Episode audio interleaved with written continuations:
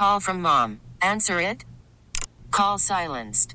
Instacart knows nothing gets between you and the game. That's why they make ordering from your couch easy. Stock up today and get all your groceries for the week delivered in as fast as 30 minutes without missing a minute of the game. You have 47 new voicemails. Download the app to get free delivery on your first three orders while supplies last. Minimum $10 per order. Additional terms apply. Welcome to the Extra Sauce Podcast It's my fancy sauce. I want some fancy sauce. Yeah. I'm not done using it. with the czar of sauces, Greg Hill.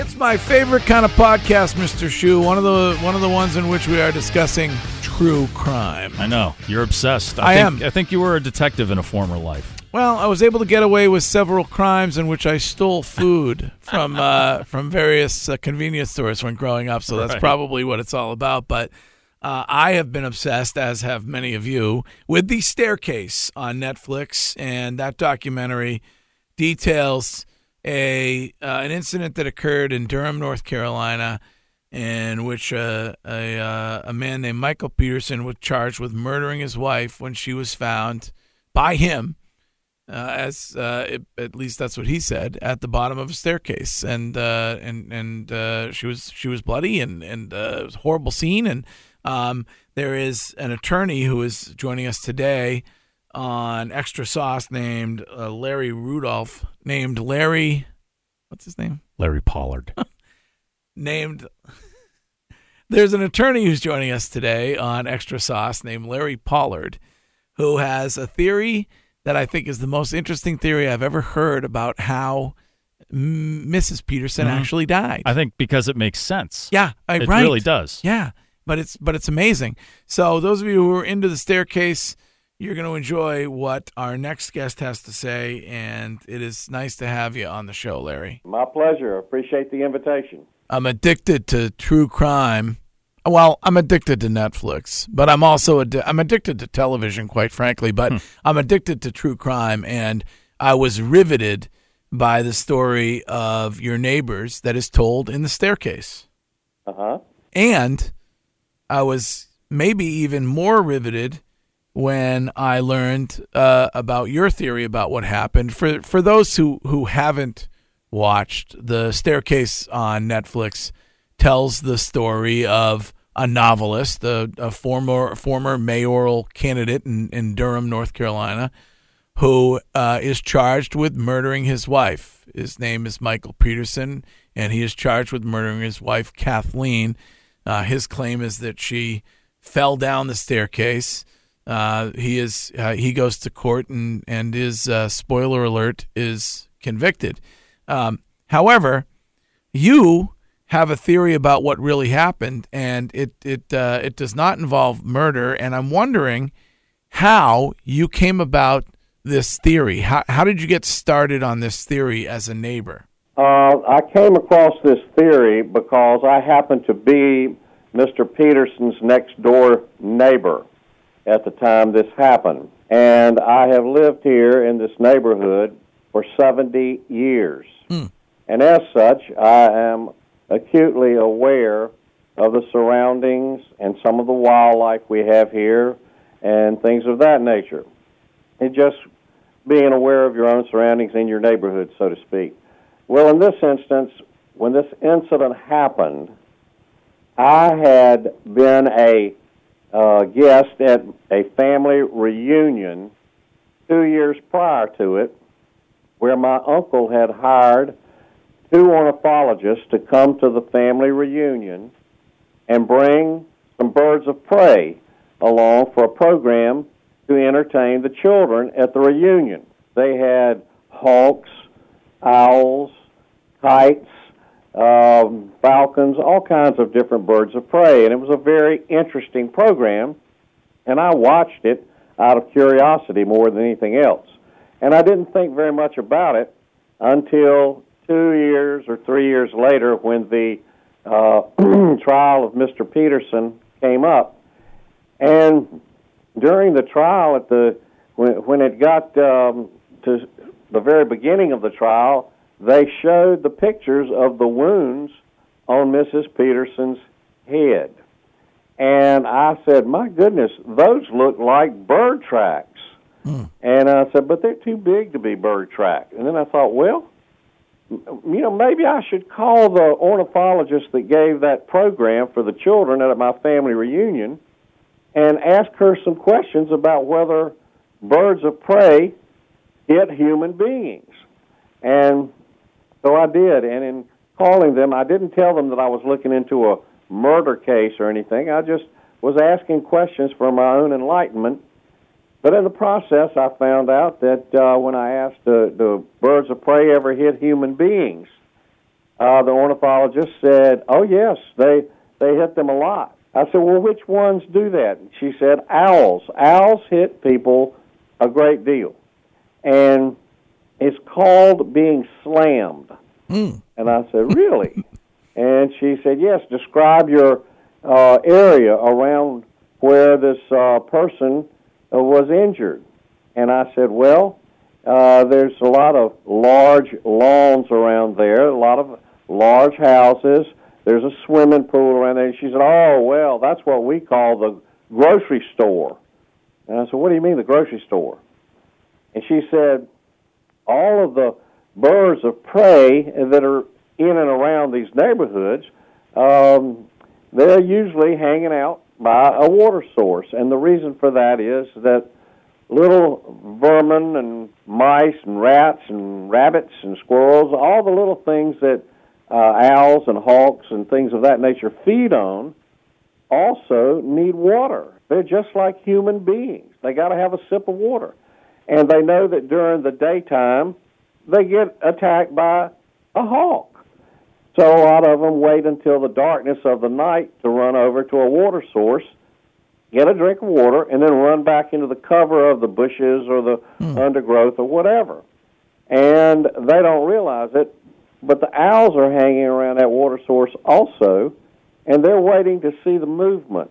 And usually it's the movement of the color white, meaning that they like to find, say, a skunk that walks by, or a rabbit with a white tail, or a squirrel with a belly or numerous little things of that nature that might reflect light and contrast to the black soil or ground. So they're there to get their meals. That's what is going on in nature. Uh, tell me about owls, and I'm, I'm aware that we have those kind of birds in our neighborhood. And uh, do they ever kill people? And well, no, they don't really attack people that much. Uh, they they hit them and they cut them. They receive uh, people that get hit by owls usually receive large, uh, deep gashes to the back right corner of their head with such force that it usually knocks them to the ground, but doesn't kill them. It cuts them. And as a result, they have bloody gash wounds on top of their head. On top of your head is where you have three large blood vessels. These blood vessels are severed by an owl coming in at around 30 miles an hour and slamming into the back of this person's head mm. and sinking their talons, which are needle sharp, all the way down to the skull bone, which is the hardest bone in the human body because it protects the brain. And they hit the skull bone, they stop, and then they grip. And they have a tremendous gripping force because of a special tendon that's in the lower part of their legs and their elbows, so to speak. And when they hit and absorb the impact, the feet come up, and this tendon pulls in the talons at about 280 pounds of pressure on a needle point, on actually a needle point on each digit. And when this happens, uh, they create these terrible uh, wounds on the back of this person's head, whoever gets hit. Well, I remember that in the evidence that was presented at trial, that the wounds were on the back of her head. Uh, this happened at nighttime. Uh, there was a swimming pool close by. Yeah. I said there may be some similarities here. I think I'm going to go and see if there's any relevance to my hunch that I might have. And I went out to a local museum we have here in Durham called the um, North Carolina Museum of Life and Science, but they directed me to the North Carolina Museum of Natural Sciences in Raleigh, North Carolina. And I went over there, and this is a very, very fine uh, museum, one of the best in the country, and they were very instrumental in helping me formulate what I call the owl theory. Because at this time I didn't have any real proof. I had to find proof. I just had a hunch. Well, I went down to the library at that particular museum. The first book I opened in their library was a, a book by a man named Bent, if I'm not mistaken. Bent or Dent, or that's been so long I can't exactly remember the exact name. But he was one of the original book writers in pertaining to wild owls. And when I opened it up, I read the paragraph that said, When owls strike people, they make bloody gash wounds. Um, and I thought, oh my goodness, this is uh, This is what happened to even more relevant. Yeah. And I was getting some expert testimony from the treatises there. And then they talk about how normally people don't die, they get uh, help, and that's why people don't really die from these wounds. These birds of prey, uh, even though they hit people, they don't really kill people, and owls had never really been the type of bird that kills people, but they do hit people and cut people.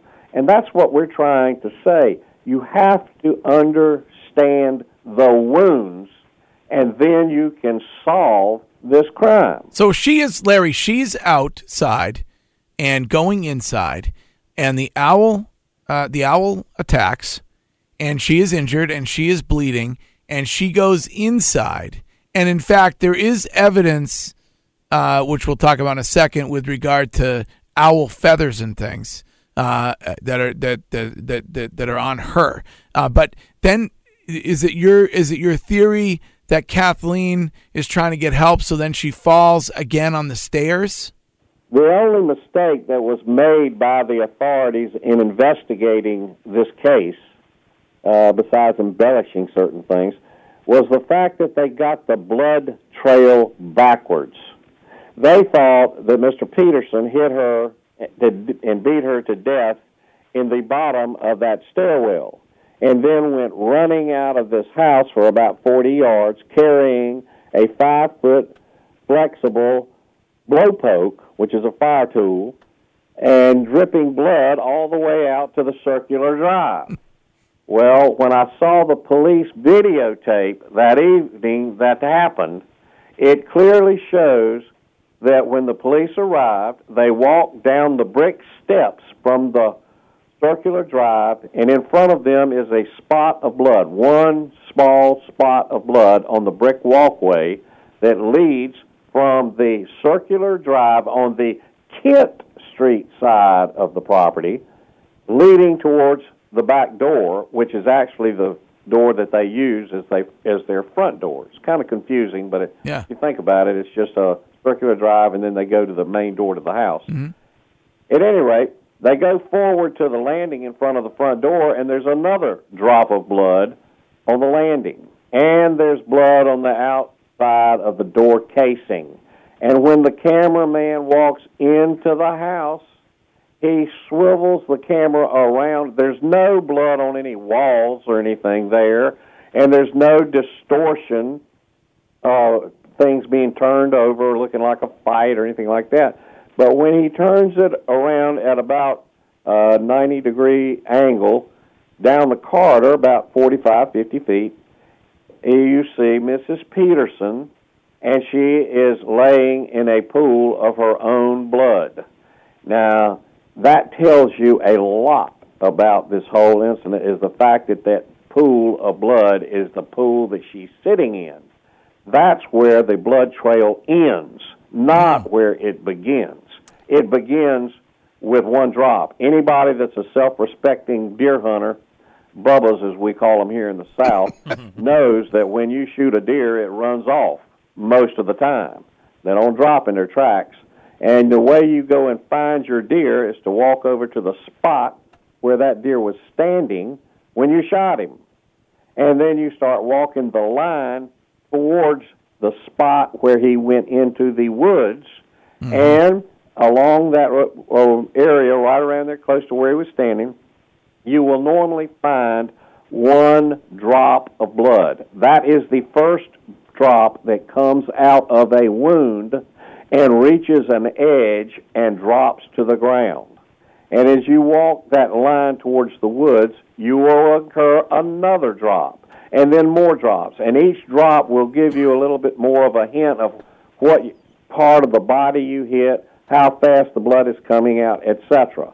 And then if you continue to follow the spots of blood, you will ultimately get to the body of the deer, and he'll be laying in a pool of his own blood because that's where all the blood is coming out and it's pooling there. It's not being spread all around, it's pooling. And the same principle takes effect in this case, and that is the blood trail starts outside, and that puts it in the realm of where the owls are. Now, Now- Larry, uh, the investigators found owl feathers on Yes. Kath on Kathleen's body. Correct? The investigators did not find them. No, that's not correct.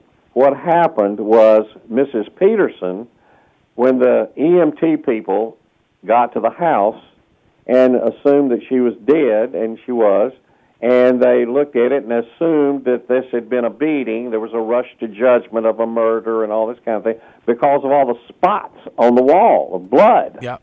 Well, that had gotten there because her hair had been soaked with the blood from where she'd been hit outside, and she's running inside of the house and down the corridor to get help, and then she faints into the bottom of that staircase. Mm. Now, they put her body into a body bag, and they pull it out of there. You see pictures of it coming out on the gurney from the house, and they put it in a hearse and take it to Chapel Hill, eight miles away, for the autopsy to find out what ha- what killed her. When they get it over there, the medical examiner puts the body on the gurney and opens her left hand and then opens her right hand. And in each of the hand, they find human hairs, and they have been pulled out by the root ball. That's called anagen. And sometimes they don't have a sheath to the bottom of the hair shaft, and that indicates being yanked out by force. Well, when you look at it, the medical examiner says, aha, I think we've got the hair of the killer, and they're going to be Mr. Peterson's hairs. She correctly takes all of the hairs from the right hand and all the hairs from the left hand, puts them in an envelope, seals the envelope, and ships it over to Raleigh, North Carolina, to the State Bureau of Investigation laboratory to have them analyzed under a microscope. Now, she doesn't know what's on those hairs. She just knows she's got bloody hair. Now, sends it over there. They analyze it at the lab or at the SBI, and in doing so, on the first and third page of the first trace evidence report, the first page evidence, third page, excuse me, fourth page, it indicates slide 3832. In that, it says one cut head hair consistent with that of the victim, anagen bloody feather, and it's printed in the English language. You don't have to do any calculating or anything else. I went and I asked the SBI person who did the analysis with the microscope, how was was he sure that was a feather? And he told me, Mr. Pollard, I've looked at everything there is to look at on the face of this earth in the past 40 years here, and if I tell you it's a feather, it's a feather. I said, thank you very much, Wow. Mr. Gregory. You are now my expert witness. Wow. So from that moment on, we asked to look at that slide, and we came back to Durham and found out that that slide was in the custody of the Durham Police Department in the locker, evidence locker. We showed it to the district attorney, the reference to that particular slide, and he said he would get it up there for us to look at that very afternoon, which he did. And we looked at it and had to hold it up to the light, uh, fluorescent light, to be able to see a very, very small, infinitesimally small feather that was on this slide. Yeah. We've got something here. Larry- That is because owls are the only, not the only, but only species of birds of prey that have microscopic feathers. They Hmm. go all the way down their legs, across their feet, out their toes, to the talons. And they are so small you can't see them practically with the naked eye. You have to use a microscope. And in doing so, I said, we want to photograph this feather and we want to put it under a microscope. The district attorney agreed to that. We called in an expert with uh, microscopes, um, Associated Microscopes Unlimited in Burlington, uh, Mr. Tim Thompson, and he was excellent. Game immediately, we put it under a microscope, and he had no trouble locating the feather. In addition to that, though, he smooths the slide around, and he says, "Oh my goodness, look at this!" He said, "We've got more feathers, Mm. and they're over near the edge of the slide." And I said, "Okay, can you take a picture of this?" He said, "Yes." And he took a picture, and he said, "Well, we're only at 400 power on the microscope. Would you like to go to 800 power?" I said, "Yes, indeed. That would be interesting." So he pulls up these additional feathers, and you clearly see them wrapped around the hair shaft that had been determined to be Mrs. Peterson's hair shaft. In fact, all of the hairs that Mrs. Uh, that were put in and sent to the SBI were Mrs. Peterson's hairs. None of them were Mr. Peterson's. Now, in looking at that slide and and looking at it at 800 power, you clearly see that the feathers are wrapped around her hair shaft. The hair shaft is much bigger in the slide than this than the feathers are. I mean, that looks like a limb of a tree almost. It's so big, and the feathers they're wrapped around it, and on top of the feathers, holding the feathers to the hair shaft are fresh droplets of red blood. Mm. I call that my smoking feather. Now, Larry, I'm going to ask you. Yes. I'm going to ask you to pause for a moment, Sure. um, and I want to find out what what uh, what Michael Peterson thinks about this. I want to find out what David Rudolph, the attorney, thinks about this. But first of all, I want to mention that extra sauce is presented by Rodenhiser, and Rodenhiser is far and above the guys that I use when it comes to anything HVAC related, anything electrical related, anything plumbing related. So we're gonna take a break and be right back after we hear from uh, after we hear from Rodenhiser.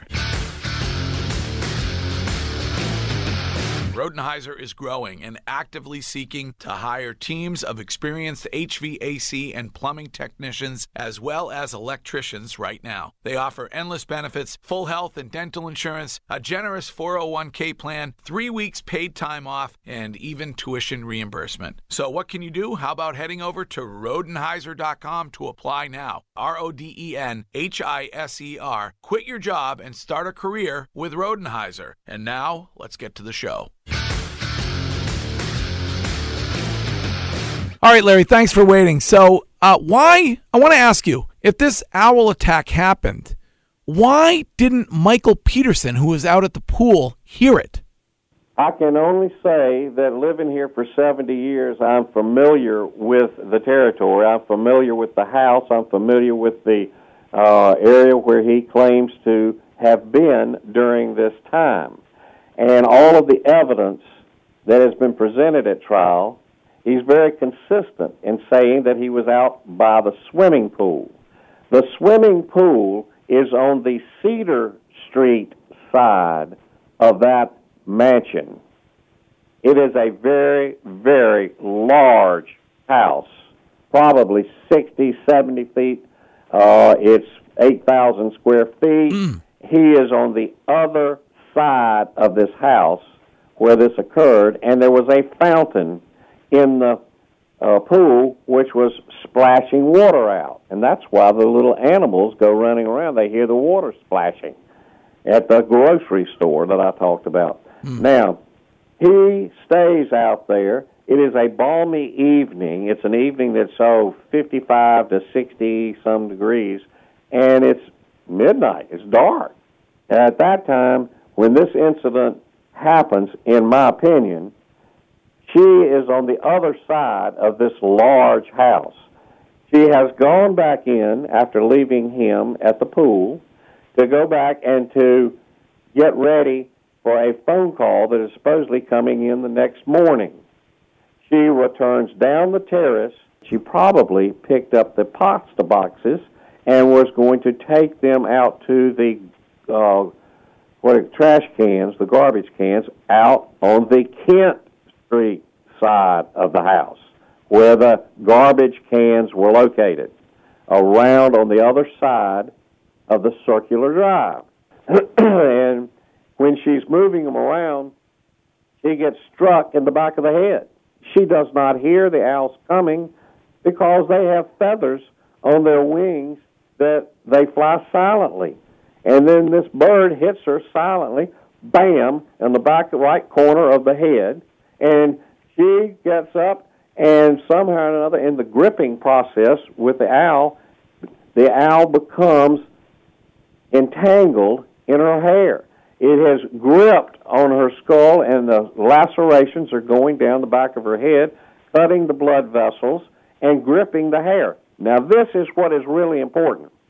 When those owls hit, the legs fold up like the landing gear of an airplane.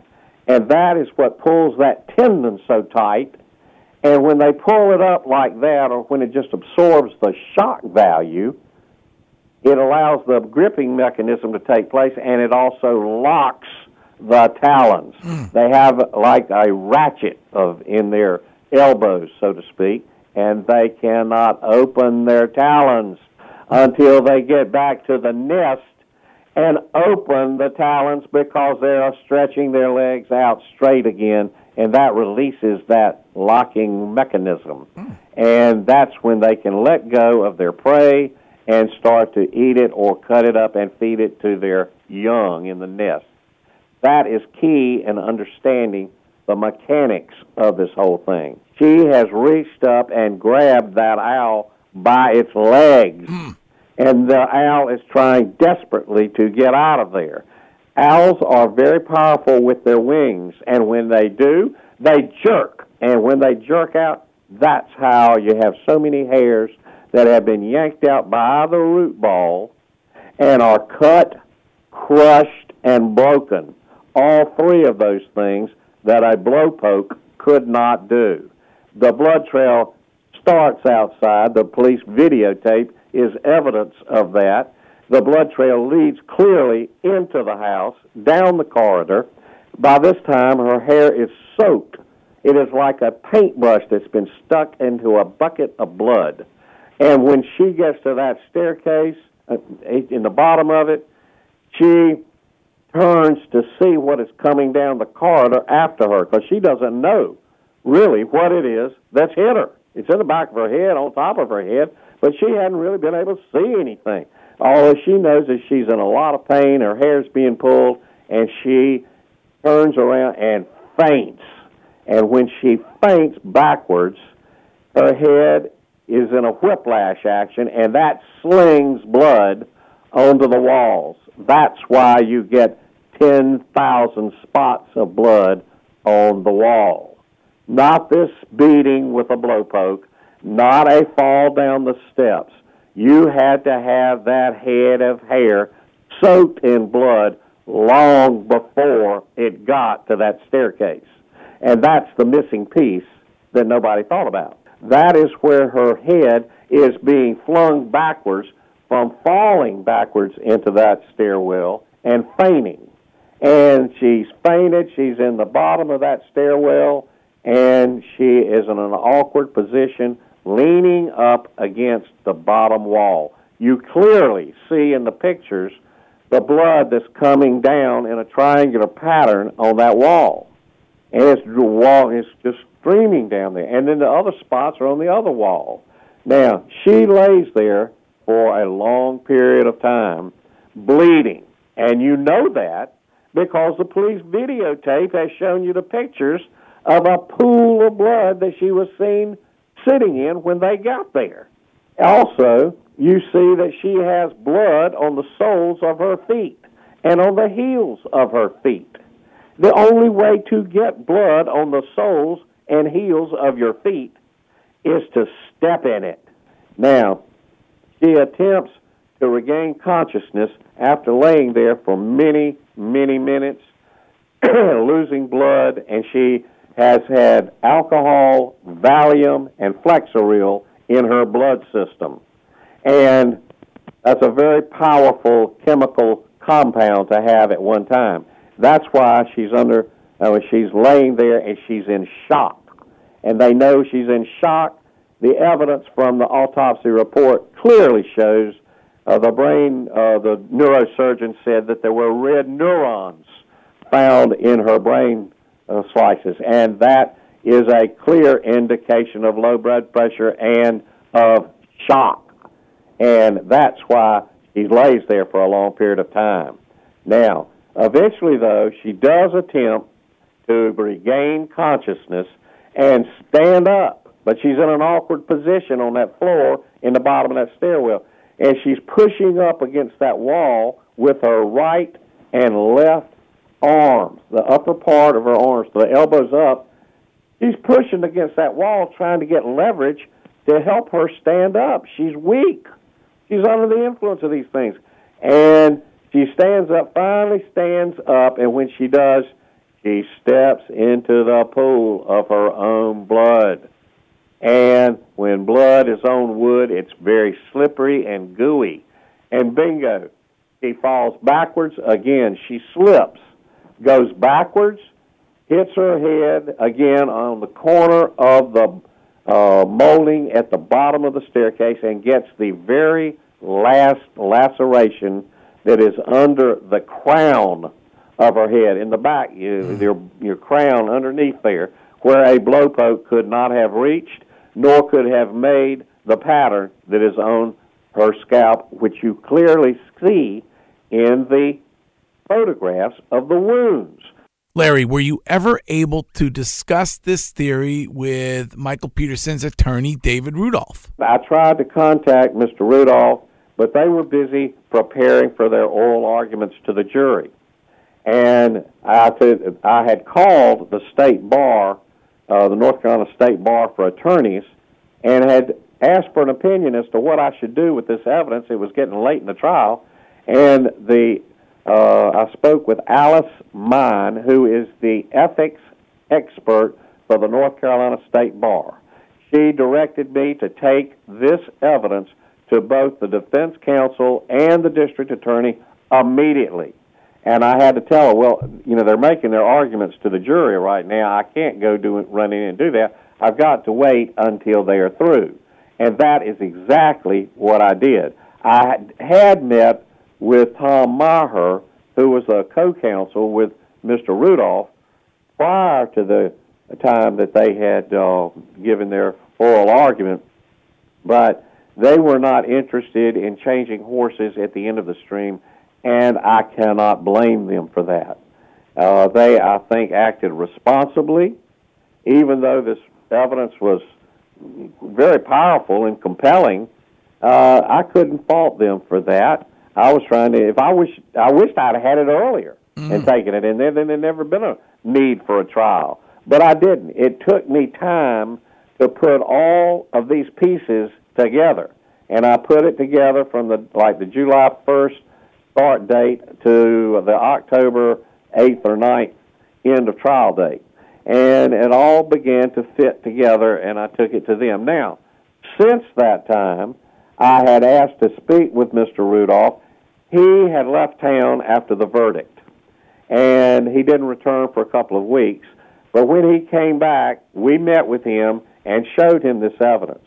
And I could tell he was very interested in it. He was looking at it. He was trying to totally absorb it. And he was sitting there thinking, well, I don't know to give this guy Pollard any credibility or not. And the district attorney, he certainly wasn't going to give me any credibility. The trial was over with. And he's thinking, well, where have you been? After I had taken it to them, they decided they were not going to raise the issues on appeal simply because none of that had been introduced at trial. And that is correct. They didn't get an opportunity to introduce that at the trial. But after two years of waiting through uh, the courts of appeals and the uh, Supreme, Supreme Court uh, to come back and say this was a fair trial, this, that, and the other, and not getting any relief, uh, Mr. Peterson heard about my idea of the uh, owl theory. He had heard about it from his family members. I'd written an uh, editorial and put it in the newspaper on January the 24th of 2002, and it was on the editorial page with a picture of an owl. And I had told everybody what I was thinking had occurred. I'd been all over town. It'd been all over the newspapers, and they were quickly ridiculing the owl theory, writing editorials about searching for the killer owl, uh, and making fun of me, uh, take, taking pictures of owls and putting crosshairs over them on stickers and sticking them on the glass doors down at the courthouse. And the prejudicial pretrial publicity was extensive in this case. It went on and on and on. But at any rate, uh, that be the case, you had book writers that were writing uh, books about this case. You had other TV channels that were, I think, Dateline 2020 did three or four different episodes on TV about it. And I'm sitting there saying, I brought this forward. I have put it in the newspaper. I have been to a federal judge and asked to get his assistance on this for some of the evidence that I had to compile in this case and be able to legally possess it.